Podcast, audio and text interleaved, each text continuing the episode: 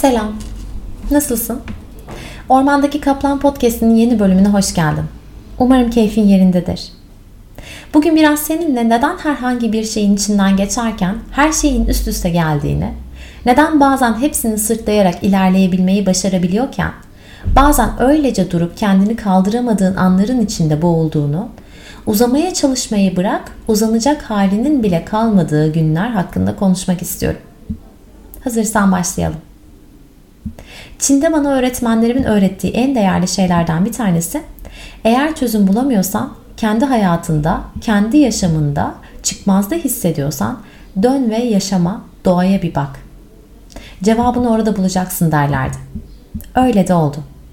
Herkesin çok sıkıştığı, Allah'ım neden gelince üst üste geliyor dediği zamanlar oluyor hayatlarında.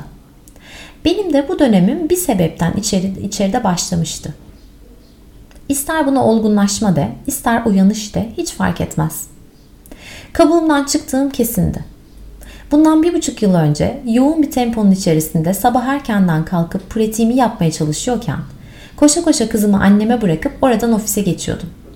Bilerek her seferinde aracı farklı yere park etmeye çalışıp özellikle ağaçların arasında yürümeye çalışıyordum. Nefes alabileyim diye. Güneşin yaprakların arasından sızışını iç sıkıntıma benzetiyordum. Onlarca ağaç, farklı renkler hepsi ve büyüyorlar. Hepsi farklı zaman diliminde bir şekilde farklı yönlerden güneşini alabiliyorlar. Ben de aralarından sızan ışığa bakıp gülümseyip içeride sıkıştığım zaman diliminden kendime böyle açılacağımı hatırlatmaya çalışıyordum. Güneşe bakmaya başlıyordum. Yavaş yavaş yapraklar aralanıyordu ve birden kocaman dev gibi bir plaza beliriyordu. Hoş geldin tatlım. Gerçek hayat sana. İşte burası der gibiydi. Plaza asansörlerini bilirsiniz. Günün her saati mutlaka o asansörde elinde kahvesi yukarı çıkmaya çalışan, son sigarasını içine çekip ofise kadar taşıyan, yanında arkadaşı varsa onunla konuşan, bir sebepten bir şeylerden memnuniyetsiz olan, oflamalara, püflemelere, fısıldaşmaların son dakikalarını doya doya geciktirdikleri yer bana göre plaza asansörleriydi. Hele o kapıda son saniyelik konuşmalar olur ya. Neyse sonra konuşuruz. Ben sana yazacağım mesaj atarım. Telefonuna bak. Diyerek ayrılmalar. Ya da tek başına bindiğin asansörde kendine uzun uzun aynada bakmalar. Hep merak etmişimdir. O aynaya bakarken ne düşünür insan? Çünkü ben çok uzun zamandır o plaza aynasına baktığımda kendime Melisa göründüğün sen değilsin. Olduğun gibi görünme vakti geldi. Rengin bu değil, gülüşün bu değil, konuşman, söylemek istediklerin bunlar değil. Bunlar sen olsaydın eğer başkasına bakar gibi bakmazdın aynada. Ve o gördüğün insan onun gibi mutsuz olmazdın. Hiçbir insan kendine ait olmayan bir şeyi beğenmemezlik edemezmiş. Anne olunca anladım. Bu fiziksel, maddesel bir sahiplikten bahsetmiyorum. Daha derindeki bir sahiplikten. İşte son dönemlerde o asansörde böyle çıkmaya başlıyordum yukarıya. Gerçek anlamında değil. Mecazi anlamda da her gün kendimi o asansöre binip yukarı taşırken her bir katı geçişim içeride gün be gün yukarıya taşıdığım bir Melisa vardı. Ancak yoga bana şunu da öğretmişti. Vakti geldiğinde sen sandığın her şeyden vazgeçebilmek. Yani vakti geldiğinde o asansörden aşağı inebilmek.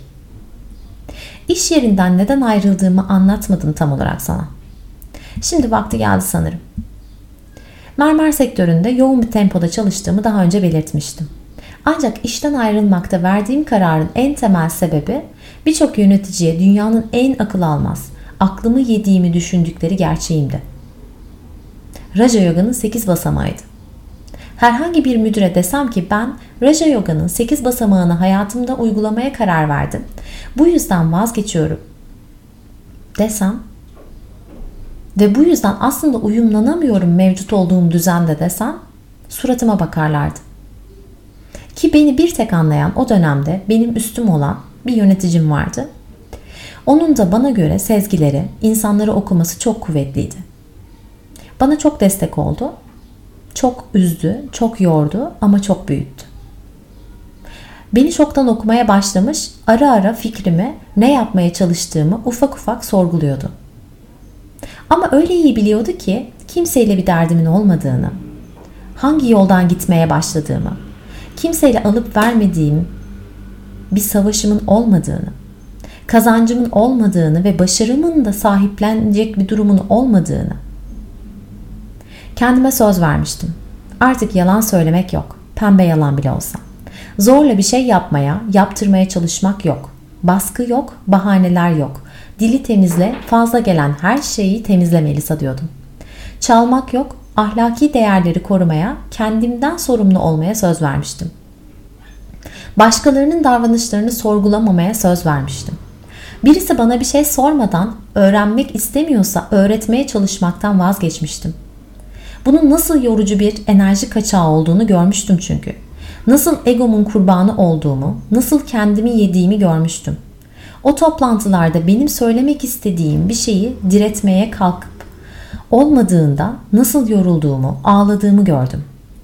Ancak artık bunlara enerji ayırmak istemiyordum. Lydia yani kızım benim aynamdı. Ve onun gözünde yorgun, gergin, mutsuz ama para kazanan bir anne olmayı tercih etmek istemiyordum. Böyle güçlü bir kadın profili ona çizmek ama özünde kendim için bundan vazgeçmeyi niyet ediyordum. Bulunduğum şartlarda belirli bir düzen ve işleyiş vardı ve ben artık o noktada değildim. Hırslarımı, arzularımı terk etmeye başlayan, her ne kadar zor olsa da bunların hepsini bırakmaya çalışan, ben bırakmaya çalıştıkça bana gelen tepkilere tepki göstermeyi değil, bana gelen tepkilere nasıl tepki verdiğimi gözlemler olmuştum. Çünkü yaşam her seferinde gerçekten bunu mu istiyorsun diye soruyordu. Her gün Mario oyunu gibi ofise gitmeye başlamıştım. Al sana dünyanın en büyük farkındalık pratiği. Sabah meditasyonlarımı yapıp bunu sosyal medyada paylaştığımda ne zamana kadar böyle kalkacaksın acaba diye sorulan sorulara cevap vermek yerine öyle bir soru geldiğinde nasıl bir Melisa içeride uyanıyor ve o Melisa kim onu tanımaya çalışıyor diye kendime sorardım. Melisa çok sakinleşmeye başladı ve biz bu Melisa'yı sevmedik denildiğinde içeride üzülüp kırılmayı bırakan, içeride bir şeyleri saklamadan konuşmaya başlayan, kendini net ifade eden bir Melisa olarak cevap vermek için kendini büyüten bir Melisa olmaya çalışıyordum. Olabilir, herkes her şeyi sevmek zorunda değil. Ben seviyorum şu anki halimi demeyi, kendimi sevmeyi öğretmişti sistem bana. Sutraların en değerli konularından biri cehaletin temel sebeplerini anlatırken bunlardan birisi kendin olmayanı kendin sanıyor olmak kavramını deneyimlemeye çalışıyordum. Bir yandan da o dönemde deliler gibi bacak esnetmeler, el kol dengeleri çalışırdım. Titibasana en sevdiğim pozlardan birisiydi. Yaptığım için değil, sadece yapmaya çalışıyorken bana iyi hissettiriyordu. Ve gelelim içeride ne olduğuna. Tüm bacak ve kalça esnekliğini maksimum seviyede kullanarak ellerinin üzerinde dengede kaldığın ancak aslında omuzlarından kendini yukarı taşıdığın poz. Ateş böceği pozu. Bir ateş böceği düşün. Gündüz yanmaz değil mi? Gece karanlığında aydınlanır. Görünür olur. Karanlığını kendi ışığıyla yakar. Ortada bir aydınlık varsa boşuna kendini yakmaz. Kendi yolunu görebilmek için ışığını yakandır ateş böceği. Tıpkı Titibasana'da bakışlarını ileriye, darmana, ayaklarına götürmen gibi. Kendi yolunu görmeye çalışman gibi. Her deneyimlediğin şeyi okumayı öğrenebildiğinde gün be gün daha da esniyor insan. Esneklik hayır dememek değil. Esneklik yaşamda kendi sınırlarını nefes alabilmek için genişletebilmek demek. Ekonomide elastisite diye bir kavram vardı. Esneklik dediğimiz. Ve bu esneklik kavramı belirli bir aralıkta olurdu. Ki söz konusu her neyse marjinal faydayı sağlayabilmek için vardı. İnsanın elastikiyeti de tam olarak böyle bir şey işte. Esneklik güçsüzlük değil. Esneklik deneyimlerle gelen yaşamı maksimum faydada yapıp yaşayabilmek için tüm gücünle eylemlerinin içinde yer alarak omuzlarının sorumluluğu taşımasıdır. İşte tam olarak böyle bir noktada titibasana. Dikkat et, bacakların ne kadar açık ve esnek olursa olsun, eğer sen dengeyi bulamazsan deneyimlerinde, yani kalçanda, gövdenden devrilirsin. Bacakların ne kadar esnek olursa olsun, eğer sen deneyimlerini dengelemek için omurganı ileri uzatmaz, yani yaşamını o deneyimlerle dengeleyemez, dolduramaz ve düzenleyemezsen devrilirsin.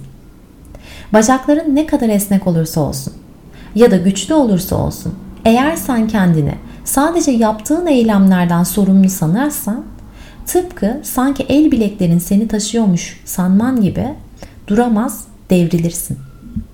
Çünkü insan titibasana da tutan şey aslında yaşadığı tüm deneyimlerini maksimum esneklikte kullanarak yaşamını düzenlemeye başlaması ve böylece o esneklikle ileriye uzarken eylemlerinden sadece sorumlu olmadığını, kendini taşımanın sorumluluğunu eylemlerden öte bunu yönetebilme gücüyle ileriye taşıyabilmeyi, omuzlarında sadece kendini taşımayı öğrenerek tutabilmesidir.